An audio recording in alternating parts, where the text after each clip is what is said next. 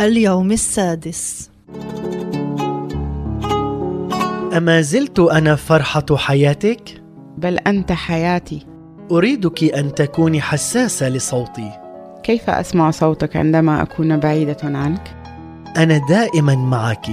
دائما نعم، أنت مولودة من الروح القدس، كيف لي ان اولد من جديد ولادة روحية جديدة، اي روح روحي أنا، الروح القدس. وماذا يحدث عندما اولد من الروح روحي يسكن في داخلك ويرشدك ويعزيك، يقودك للطريق الصحيح الذي أنا أختاره.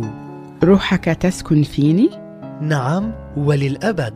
للابد نعم للأبد لأن روحي هو عربون محبتي لك اشعر بسلام عجيب سلامي أترك لك سلامي أعطيك ليس كما يعطي العالم أعطيك أنا انت حقا رئيس السلام